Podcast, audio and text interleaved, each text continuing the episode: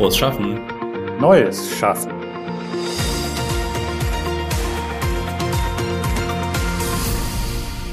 Ich bin Roman. Und ich bin Christian.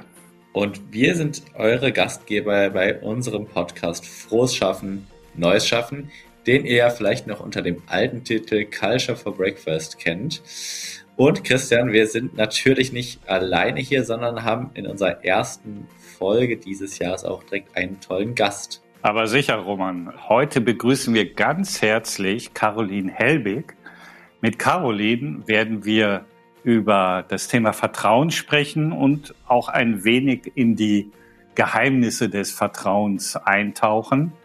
Carolin ist Mindset-Coach für Führungskräfte. Sie ist promovierte Humanbiologin und Expertin für angewandte Neuroplastizität. Sie war jahrelang Beraterin bei McKinsey und hat vor etwas über drei Jahren mit einer Partnerin eine Beratung für New Work Leadership gegründet. Ihr persönliches Credo lautet: Bring your whole self to work. Hallo Carolin, wir freuen uns, dass du heute bei uns bist. Hallo Christian, hallo Roman. Ich freue mich auch, dass ich dabei sein kann. Bring your whole self to work, Carolin. Ich sagte das eingangs, ist dein Credo. Also bring dein ganzes Ich in die Arbeit ein. Wie müssen wir uns das genau vorstellen? Ich bin immer davon ausgegangen, dass man vielleicht idealerweise Beruf und Privat trennt. Absolut, Christian. Also die Frage, die zielt eigentlich schon direkt in den Kern unseres Themas heute auch: Vertrauen. Vertrauen hat einfach ganz viel mit Authentizität zu tun. Kann ich bei der Arbeit ich selbst sein, voll und ganz? Kann ich mich offen zeigen? Und wenn ich das tue, dann lade ich ja auch alle anderen ein, das zu tun. Und ich glaube fest daran, dass wir alle mehr Erfolg und mehr Erfüllung haben können bei der Arbeit, wenn wir wirklich als authentische Menschen bei der Arbeit zusammenkommen. Ist das denn, weil Vertrauen ist ja was, was uns jetzt nicht nur im Arbeitsumfeld, sondern auch im privaten Umfeld da wahrscheinlich sogar noch deutlich mehr umgibt. Ist das was, was uns von vornherein mitgegeben ist, oder ist das eher, basiert das darauf, welche Erfahrungen wir im Laufe unseres Lebens damit gemacht haben? Ja, irgendwie in gewisser Weise beides. Also Vertrauen haben zu können, das ist wirklich eine Grundqualität, die jeder Mensch mitbringt. Und sicher ist es so, dass es unterschiedliche Typen gibt. Vielleicht kann man sich das auch so ein bisschen so vorstellen wie Pessimisten, Optimisten. Gibt es ja auch etwas unterschiedliche Menschentypen.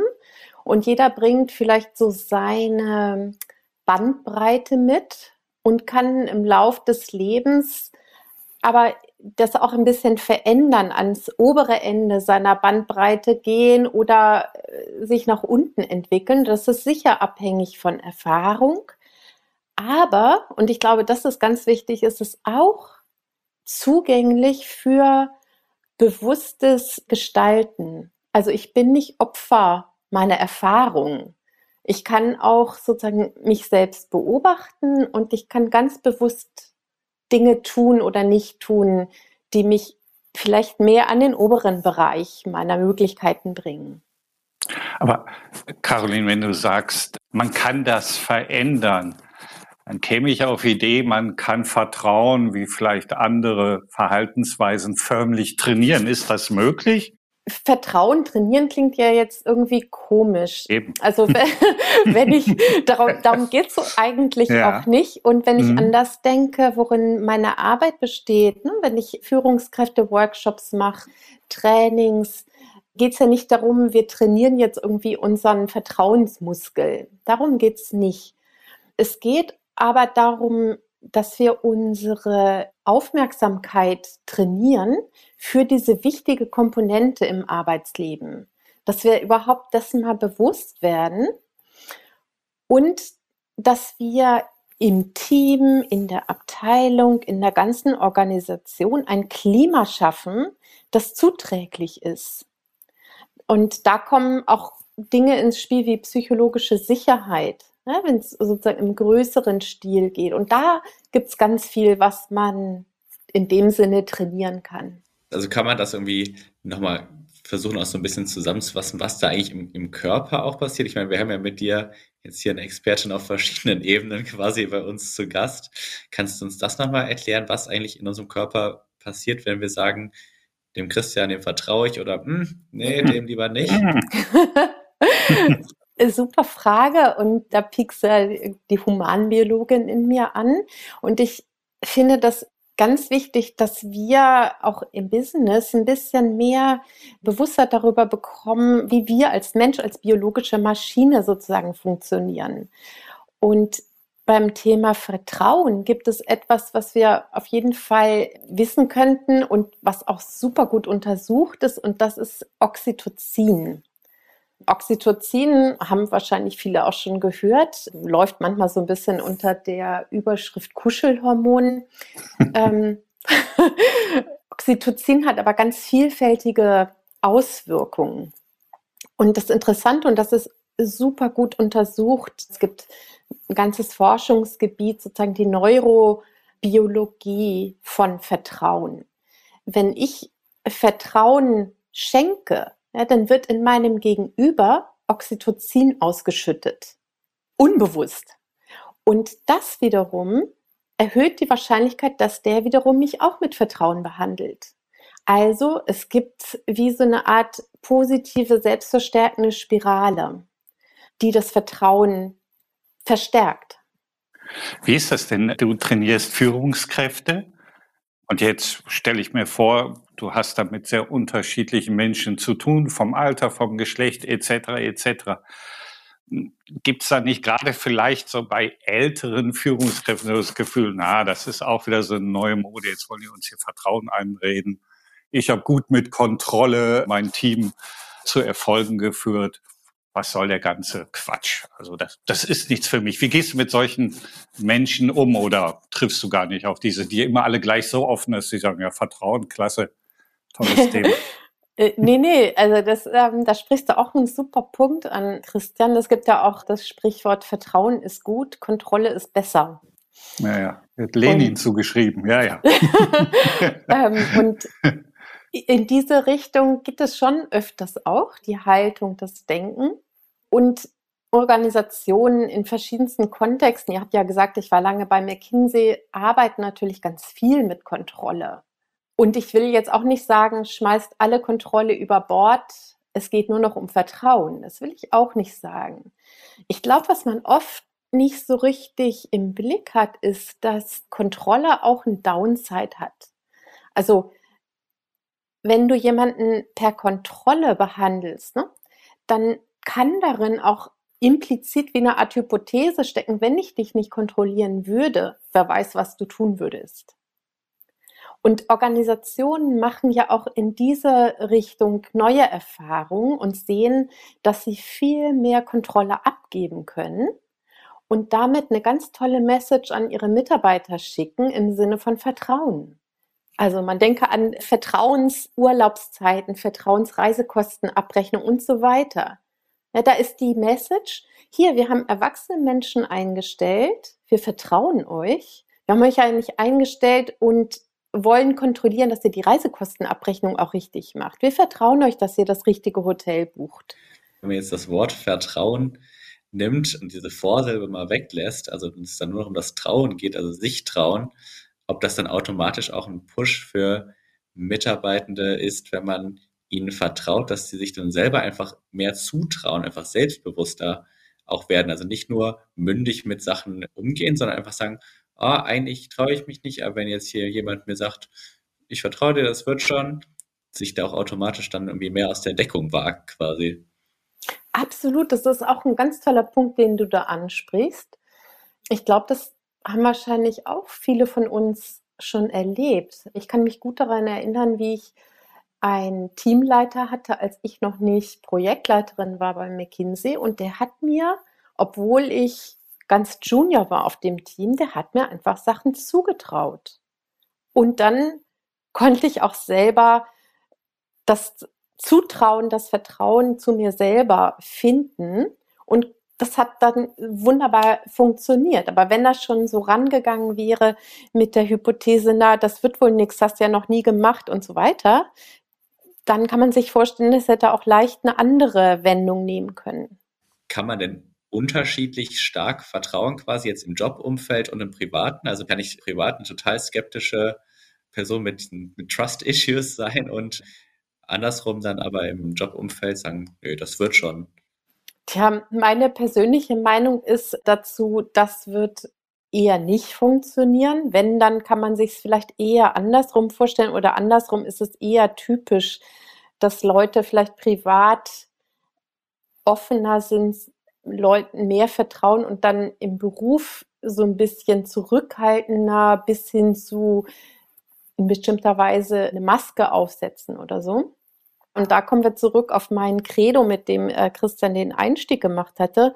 Ich bin überzeugt, das funktioniert nicht wirklich oder nicht so, dass das Resultat einen selbst glücklich macht und, und das Team und die Organisation auch glücklich macht. Das, glaube ich, geht nur, wenn wir unser ganzes Selbst authentisch, wie wir sind, zur Arbeit bringen.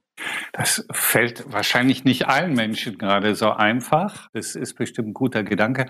Im Vorfeld dieses Gespräches bin ich auf eine amerikanische Entwicklungspsychologin, Emmy Werner, gestoßen. Die hat wohl in den fünfziger Jahren mal eine Studie gemacht und hat festgestellt, dass Menschen, die sehr stark resilient sind, sehr selbstbewusst sind, erfolgreich haben in ihrer Kindheit, in ihrer Jugend eine extrem starke Vertrauensperson hatten und sich daraus diese Stärke entwickelt hat.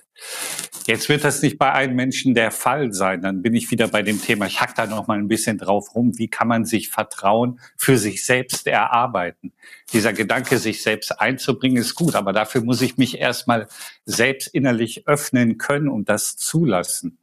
Gibt es da irgendwelche Methoden, die mir dabei helfen könnten? Ja, interessant. Also während ich so zugehört habe, Christian, da kam ja auch noch das deutsche Wort Urvertrauen, was ja im Deutschen auch in der Pädagogik, wie man als Kind aufwächst, was für frühe Erfahrungen man hat, da schon ein ganz wichtiger Schlüsselbegriff ist, das Urvertrauen, was vielleicht auch damit zu tun hat, was für einen Persönlichkeitstyp ist man. Ist man eher eine High-Trust-Person oder eine Low-Trust-Person und hat damit irgendwie seine Schwierigkeiten oder geht eher vertrauensvoll auf Leute zu? Kann man das trainieren, war deine Frage, ne? Ja, oder gibt es Methoden, wie ich da hinkomme, wenn es mir jetzt nicht so mitgegeben ist? Es gibt ja genügend Menschen, die vielleicht Elternhaus et cetera eben nicht dieses Urvertrauen haben, müssen aber in der, ich unterstelle das mal, in der modernen Arbeitswelt, New Work, da spielt Vertrauen eine große Rolle, müssen sich das förmlich erarbeiten. Mhm. Muss ich mir das jeden Morgen sagen, ich vertraue jetzt und dann wird's schon, oder das ist wahrscheinlich zu banal? Ja, ich glaube, Vertrauen ist letztlich etwas, was entsteht, wenn Gegebenheiten da sind. Ich kann ja auch nicht sagen, vertrau mir, ne? Und ich kann auch nicht mich entschließen, jetzt vertraue ich, sondern ich glaube, da müssen wir eher auf das gucken, was wir sozusagen an kleinen alltäglichen Handlungen, Interaktionen haben mit unserem Team, was wir selber tun und sagen. Und da gibt es unheimlich viel.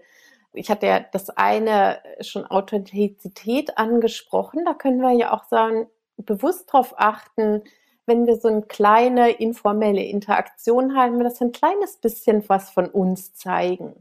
Es geht ja nicht darum, jetzt plötzlich rumzulaufen und äh, die innersten Geheimnisse offen äh, zu legen. Das meine ich ja nicht, ne? Aber bleiben wir verschlossen oder zeigen wir ein kleines bisschen von uns? Und das kann ja ganz dosiert und schrittweise geschehen. Es sind auch Dinge wie Zuhören mit echtem Interesse, mit Empathie, den anderen nicht für selbstverständlich nehmen, echte Anteilnahme haben. Das sind auch ganz wichtige Dinge, die wir tun können und dann entsteht Vertrauen. Also da gäbe es ganz viele konkrete Handlungsmöglichkeiten und gar nicht auf der Ebene des Vertrauens. Das sehe ich wirklich mehr als eine Effektebene. Wie würdest du das denn? Ich meine, du wirst ja jetzt wirklich tiefgreifende Erfahrungen mit dem Thema in Unternehmen, mit Führungskräften. wenn du so resümieren müsstest, wo stehen wir denn so insgesamt? Würdest du sagen, das klappt oftmals schon wirklich gut oder ist das so ein Entwicklungsfeld eher noch insgesamt in deiner Einschätzung? Ja, eine komplexe Fragestellung. Also im Zuge von New Work und neue Art und Weise, miteinander zu arbeiten, mehr Menschlichkeit, da sehe ich eine sozusagen positive Entwicklung, die im Sinne von Vertrauen ganz optimistisch stimmt. Es gibt aber auch Untersuchungen, die zeigen, dass Vertrauen insgesamt, es gibt da Umfragen, insgesamt das Niveau eher abnimmt. Ja, und das ist teilweise echt alarmierend. Gesamtgesellschaftlich oder jetzt ja, auf die genau. Arbeitszeit bezogen? Genau, okay. Also gesamtgesellschaftliche, vor allen Dingen im Arbeitskontext. Mhm. Aber auch die Anzahl Freunde, zum Beispiel gute Freunde-Studie aus den U S A, ist schon seit Jahren, geht das zurück, nimmt das noch weiter ab. Woran liegt das? Gute Frage. Also da gibt es, glaube ich, auch Leute, die berufener sind, Antwort zu geben, aber sind bestimmt so Entwicklungen wie weniger Kontakte in der Realität und mehr digital. Ich glaube, das sind größere gesellschaftliche Strömungen, die da greifen. Also das ist eine sehr spannende Frage, weil du gerade sagtest, vielleicht auch das Digitale. Könnte das auch bedeuten, bleiben wir gerade mal bei New Work oder wir leben in einer Phase, wo wir viele von uns auch aus dem Homeoffice arbeiten. Wir haben virtuelle Kontakte zu den Kolleginnen und Kollegen.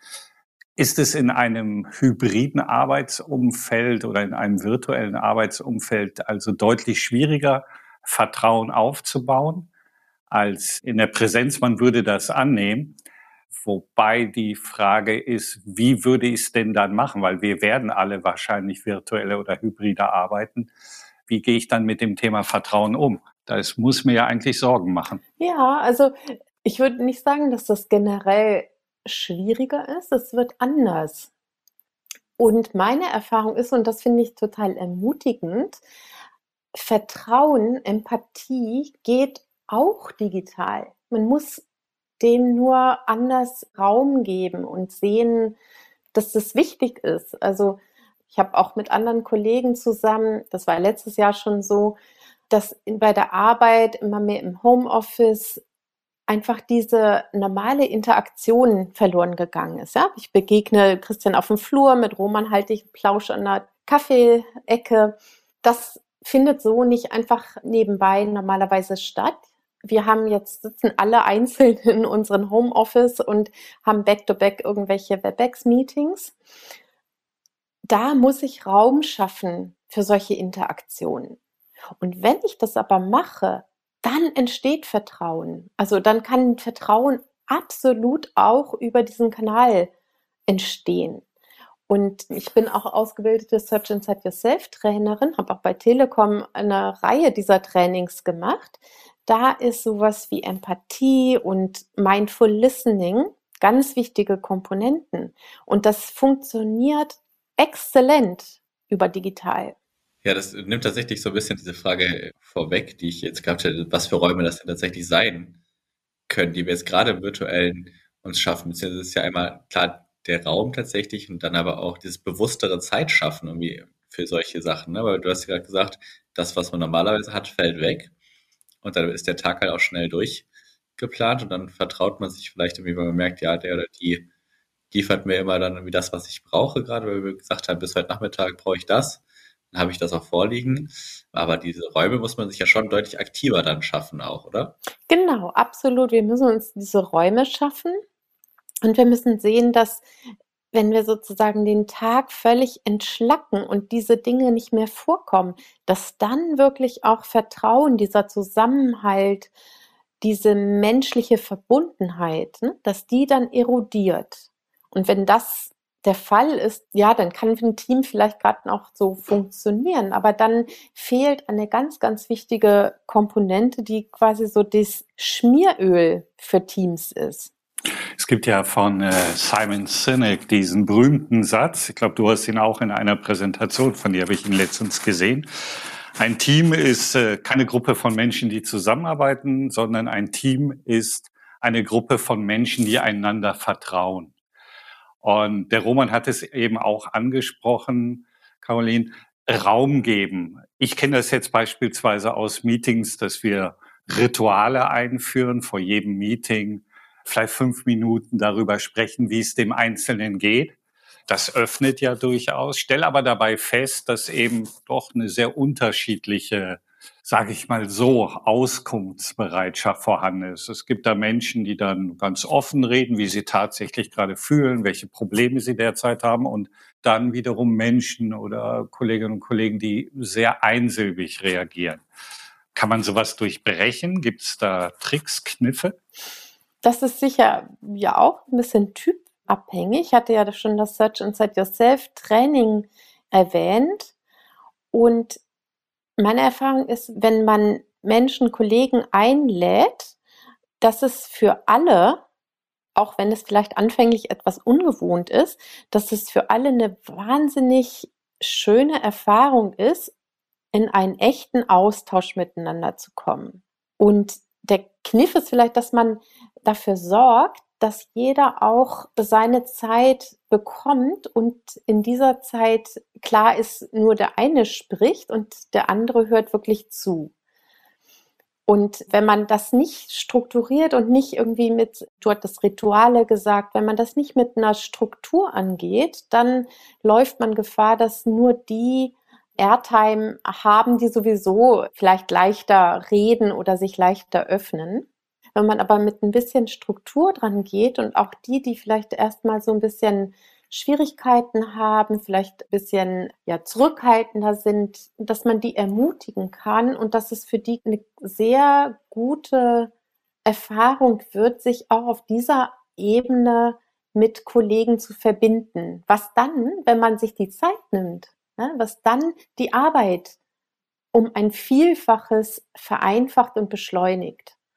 Ich finde, also wenn ich mir von mir persönlich ausgehe, ist ja das Thema Vertrauen nochmal ganz, ganz eng mit dem Thema Sympathie verknüpft. Also wenn ich jemanden sympathisch finde, ist es für mich persönlich ja viel einfacher, auch dann zu vertrauen oder mich auch der Person in gewissem Maße anzuvertrauen. Gerade wenn wir jetzt im beruflichen Kontext sind, klar, da schüttet man jetzt nicht vielleicht montags morgens direkt sein Herz aus, aber ich habe schon auch persönlich die Erfahrung gemacht, so dieses, wenn man sich bis zu einem gewissen Grad öffnet und auch Sachen über sich erzählt, dann öffnet das auch schon eine Tür oftmals bei anderen. Nicht immer vielleicht, Christian, ne, so wie du gerade meintest, mhm. aber ich glaube, die Tendenz ist schon da, so ein bisschen Geben und Nehmen. Ne? Wenn man ein bisschen was von sich erzählt, dass die andere Person mit, ah, wenn der Roman sich jetzt hier öffnet, dann kann ich ja auch mal erzählen, dass meine Woche jetzt eigentlich doch gar nicht so toll war und mir Corona doch ziemlich an die Nerven geht zum Beispiel, ne? Total, Roman. Und das ist ein ganz wichtiger Punkt, den du da sagst, sozusagen diesen Mut, den ersten Schritt zu tun. Und wenn du diesen Mut hast, dann wird das oft belohnt dadurch, dass der andere darauf eingeht und sich seinerseits öffnet. Und das ist vielleicht auch eine Möglichkeit bei Leuten, die eher so ein bisschen reservierter sind, dass man sie quasi zu dieser Offenheit einlädt. Und wie du sagst, es geht ja nicht darum, jetzt komplett sein Herz auszuschütten, aber so einen kleinen ersten Schritt zu tun. Und jemand, der das ganz toll erforscht hat und viel darüber geschrieben hat, Brené Brown, gerade über diese Dynamik zwischen Verletzlichkeit, Vulnerabilität und Vertrauen. Und oft ist es ja so, dass man hört, naja, ich muss erstmal vertrauen, bevor ich mich öffnen kann. Und der Knackpunkt ist aber, dass das Vertrauen entsteht durch die Verletzlichkeit. Also indem ich mutig bin, den ersten Schritt mache, mich verletzlich zeige, dadurch entsteht überhaupt erst Vertrauen. Und dann gibt es die Positivspirale, Oxytocin kommt dazu und so weiter. Aber den Mut in die Verletzlichkeit. Und indem ich mich verletzlich zeige, menschlich zeige, authentisch zeige, whole self, lade ich den anderen ein, das auch zu tun. Und dann entsteht wirklich, ja, kann eine ganz tolle Dynamik entstehen. Da stellt sich mir halt dann auch die Frage, ich finde zum Beispiel in so Teams, wenn wir jetzt mal sagen, wir haben ein Team von zwanzig Leuten, da hat man dann vielleicht nochmal fünf, sechs, mit denen man sich besser versteht und dann fällt das auch ein bisschen leichter, sich zu öffnen. Aber wir haben ja auf der anderen Weise dann doch oft nochmal dieses tradierte Führungsbild von der starken Person, männlich wie weiblich, die irgendwie halt in der Führungsposition ist und die macht keine Fehler, die hat auch keine Schwächen. da habe ich das Gefühl, da sind wir so insgesamt dann doch noch recht weit mitunter davon entfernt, diese Offenheit an den Tag zu legen, ne?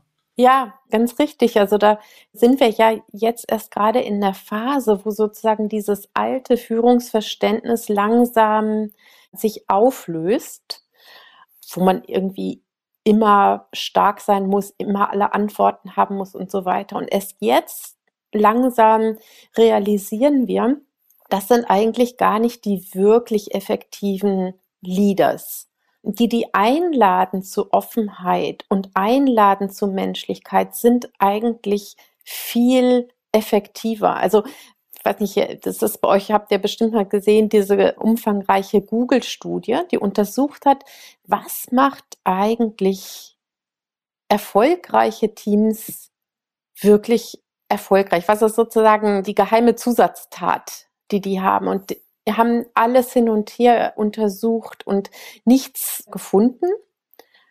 Und dann haben sie gesehen, oh, wir gucken die ganze Zeit in die falsche Richtung. Wir gucken die ganze Zeit, wer ist auf dem Team, was ist das für eine Mischung, verschiedene Persönlichkeiten, was auch immer. Es kommt gar nicht darauf an, wer auf dem Team ist. Es kommt darauf an, wie die Leute auf dem Team miteinander zusammen sind, miteinander arbeiten. Und haben dann gefunden, der eine aller, aller wichtigste Faktor, der Teams erfolgreich macht, ist psychologische Sicherheit.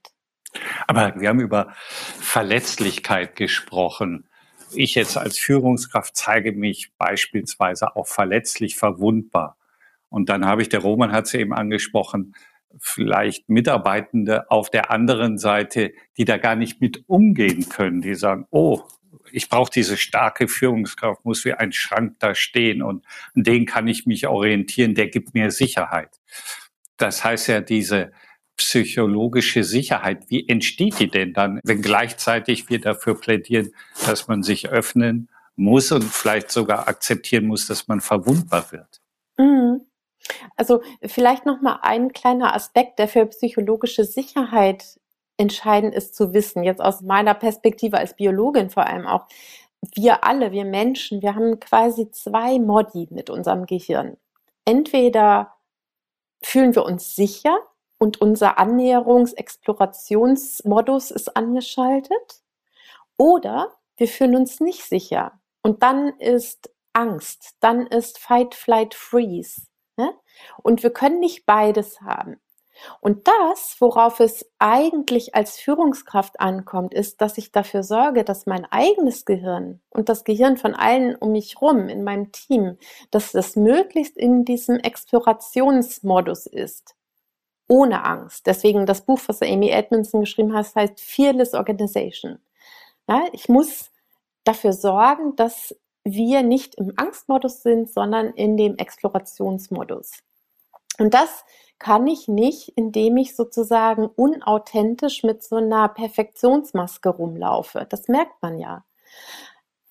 Worum es auch nicht geht, ist jetzt nicht sozusagen klar zu wissen und eine klare Richtung vorzugeben. Wir wollen ja von unseren Leaders, dass sie Klarheit haben, dass sie wissen, wo es hingeht, dass sie eine Vision haben und so weiter. Das wollen wir ja. Wir wollen ja jetzt nicht schwache Führungsgestalten, aber menschliche.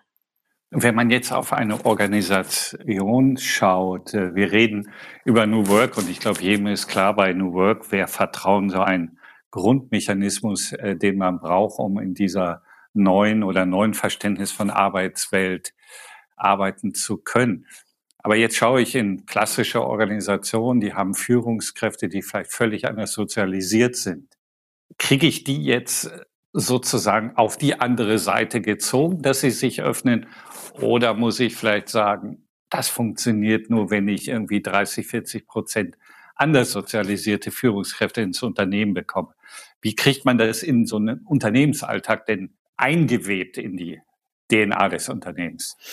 Also dadurch, dass wir ja alle mit dieser grundbiologischen Ausstattung hier sind, gibt es diesen Optimismus, dass das funktioniert, wenn wir einen ersten Schritt machen, dass sich das sozusagen vervielfältigt. Und wenn man irgendwie nach einem Positivbeispiel suchen möchte, Satya Nadella und was er mit Microsoft und Growth Mindset geschafft hat, das ist eigentlich auch ein Beispiel von der Power, die es haben kann, wenn man eben nicht so eine Maske von Perfektion aufsetzt, wenn man Fehler zugeben kann, wenn man sich hinstellen kann und sagen kann, auch eben als C E O, hier, das habe ich nicht gut gemacht oder hier, da habe ich irgendwie, bin ich von falschen Voraussetzungen ausgegangen oder da gibt es viele Beispiele von Satya Nadella, woran man sehen kann, was entstehen kann, ja, wenn einer Growth Mindset wirklich ernst damit macht und das wirklich lebt, auch für sich lebt, inklusive sozusagen offen zu den Fehlern stehen und sagen, was habe ich daraus gelernt? Und das lädt alle anderen ein, sich eingeladen zu fühlen, mehr ins Risiko zu gehen, Fehler zu machen, daraus zu lernen und das offen miteinander zu teilen. Mhm. Wäre vielleicht auch eine Idee für die Politik, weil gerade in der Politik ist es sehr schwierig oder wird ja kaum akzeptiert, dass sich zum Beispiel ein Kanzler oder eine Kanzlerin hinstellen würde, ich habe mich vertan, ich habe einen Fehler gemacht. Ja, absolut. Und das finde ich wiederum nicht richtig, wenn man jemanden, der sozusagen den Mut hat, aus der Deckung zu gehen, ja, ins Risiko zu gehen, Fehler zu machen, Erfahrungen zu machen, zu lernen und das auch noch offen mitzuteilen, wenn man Leute, die aus der Deckung gehen, dann die auch noch bestraft sozusagen dafür. Das müsste man eigentlich feiern. Ja, das müsste man feiern und als Positivbeispiel zeigen, das ermutigend ist, wo alle folgen können. Ja, so ein bisschen wurde ja zumindest da schon der Boden für bereitet mit, äh, wir werden uns alle nachher viel verzeihen müssen mit Blick auf diese Politik-Thematik. Aber ich muss auch sagen, also es ist ja immer dann einfach, nachher auf jemanden mit dem Finger zu zeigen, wenn keiner den Finger vorher gehoben hat, um sich zu melden, halt dann nach vorne zu gehen. Ne? Für mich wäre nochmal die Frage, wenn wir jetzt mal vom Worst Case ausgehen, ein Unternehmen, wo sich, wo sich alle nur misstrauen, wo alle irgendwie ja den, an den, den oder die andere so ein bisschen beäugen, belauern. Was macht das dann mit einer Organisation? Was macht das auch mit den Leuten? Ja, also auch dazu gibt es wirklich krasse Zahlen, die zeigen, was passiert in Unternehmen, wo kein Vertrauen herrscht. Und das ist messbar. Es gibt viel mehr Stress, es gibt viel mehr Burnout, es gibt viel mehr Krankheitstage. Und das sind sozusagen die negativen Folgen, die man messen kann. Was sie nicht messen, ist die entgangene Produktivität, ja, die entgangene Kreativität. Wir hatten ja vorhin über diese beiden Modi des Gehirns gesprochen. Wenn sie dafür sorgen, dass in einer Organisation das Gehirn im Angstmodus ist, dann kann es natürlich nicht wirklich kreative Arbeit leisten, wirklich gute Arbeit leisten. Und das kann man aber sozusagen ja nicht an den Zahlen ablesen. Man sieht nur sozusagen dann, was das alles für im Sinne von Burnout, Stress und so weiter für messbare Folgen hat. Und man sieht auf der anderen Seite natürlich, wie viel besser Vertrauenskulturen sind im Sinne von Produktivität.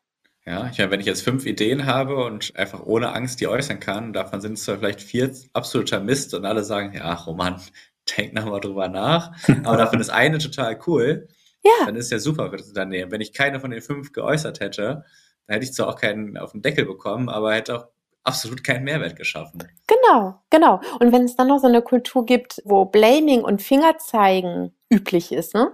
Dann kommt natürlich keiner hervor mit irgendwie einer Idee, die es bisher noch nicht gab und wo man nicht ganz sicher ist, ob das funktionieren wird oder so. Da machte der schon wieder mit seinen Ideen. Ne? Genau. Ähm, der Roman wieder. Genau. Ich habe kürzlich gelesen, ich glaube, es war in der Frankfurter Allgemeinen Sonntagszeitung. Der Text hatte den tollen Titel Vertrau mir. Und wir haben gerade auch von dir gelernt, das ist ziemlicher Quatsch, dieser Appell. Da war eine Professorin für betriebliche Gesundheitspsychologie und die sagte, wenn Unternehmen schlau wären, würden sie Vertrauen zum Teil der Unternehmensstrategie machen. Das müsste dir doch, Carolin, aus dem Herzen sprechen, oder? Ja, also mit der Einschränkung, die wir besprochen haben, ne, dass man Vertrauen ja nicht einfordern kann. Man kann Bedingungen schaffen, man kann bestimmte Dinge tun, man kann dafür sorgen, dass bestimmte Dinge unterlassen werden. Es ist wirklich wie so eine Pflanze, die wächst. Und man kann einen guten Boden schaffen, man kann für Sonne sorgen und Wasser und so weiter. Und dann wächst die Pflanze. Man kann auch dafür sorgen, dass ein Zaun drumherum ist und niemand mit seinen schweren Stiefeln drüber tritt. Und wenn in diesem Sinne Vertrauen verstanden wird, absolut, ja. Äh, Carolin, du würdest aber jetzt nicht so weit gehen und sagen, dass Misstrauen per se falsch ist, weil das kann ja auch schützen. Absolut. Also ich will jetzt hier nicht dafür plädieren, dass wir irgendwie naiv und grenzenlos vertrauen. Der Mensch ist ja gut ausgestattet mit seiner inneren Stimme, inneren Intuition, dass wir auch also nicht grenzenlos und naiv Vertrauen schenken und das auch genauso wie wir das beleuchtet haben, wenn ich dir vertraue, vertraust du mir und so weiter, Oxytocin, genauso ist es natürlich auch mit Misstrauen. Ja? Nicht alle Menschen sind gut und nicht begründet, das jedem zu vertrauen, absolut nicht, das wäre ja völlig naiv und da ist es, glaube ich, einfach richtig, seiner eigenen Stimme zu vertrauen. Das ist eigentlich ein wunderbares Schlusswort. Carolin, wir sind leider, leider schon mit unserer Zeit am Ende. Tolles Gespräch. Ja, das fand ich auch ein super spannendes Thema. Wir könnten da noch lange drüber sprechen. Unser Podcast läuft weiter. Also wir finden bestimmt noch eine Gelegenheit, uns über das Thema noch weiter zu unterhalten. Vielleicht in diesem Podcast, vielleicht an anderer Stelle. Ja, Roman, wir sagen herzlichen Dank. Genau, danke auch für das Vertrauen. Um jetzt hier ah, mal jetzt hat er mir den Gag weggenommen. Den, den, da habe ich doch drauf gelauert schon die ganze Zeit. Ja, vielen Dank, Roman und Christian. Mir hat es auch super Spaß gemacht. Ein ganz wichtiges Thema und ich finde es richtig klasse, dass ihr das Thema bei Telekom ins Gespräch bringt. Dankeschön. Bis demnächst. Danke euch. Tschüsschen. Ciao. Tschüss. Das war's schon mit der ersten Folge im neuen Jahr und auch mit der ersten Folge in unserem neuen Podcast Frohes Schaffen, Neues Schaffen. Und wenn euch die Folge gefallen hat, dann findet ihr die neuen Folgen auch auf allen gängigen weiteren Plattformen. Ja, Roman, was bleibt uns? Wir wünschen allen Hörern dann ein Frohes Schaffen, du Nase. Ach ja, das ergibt Sinn. Ah, sehr gut. Ja, tschüss und bis bald. Tschö.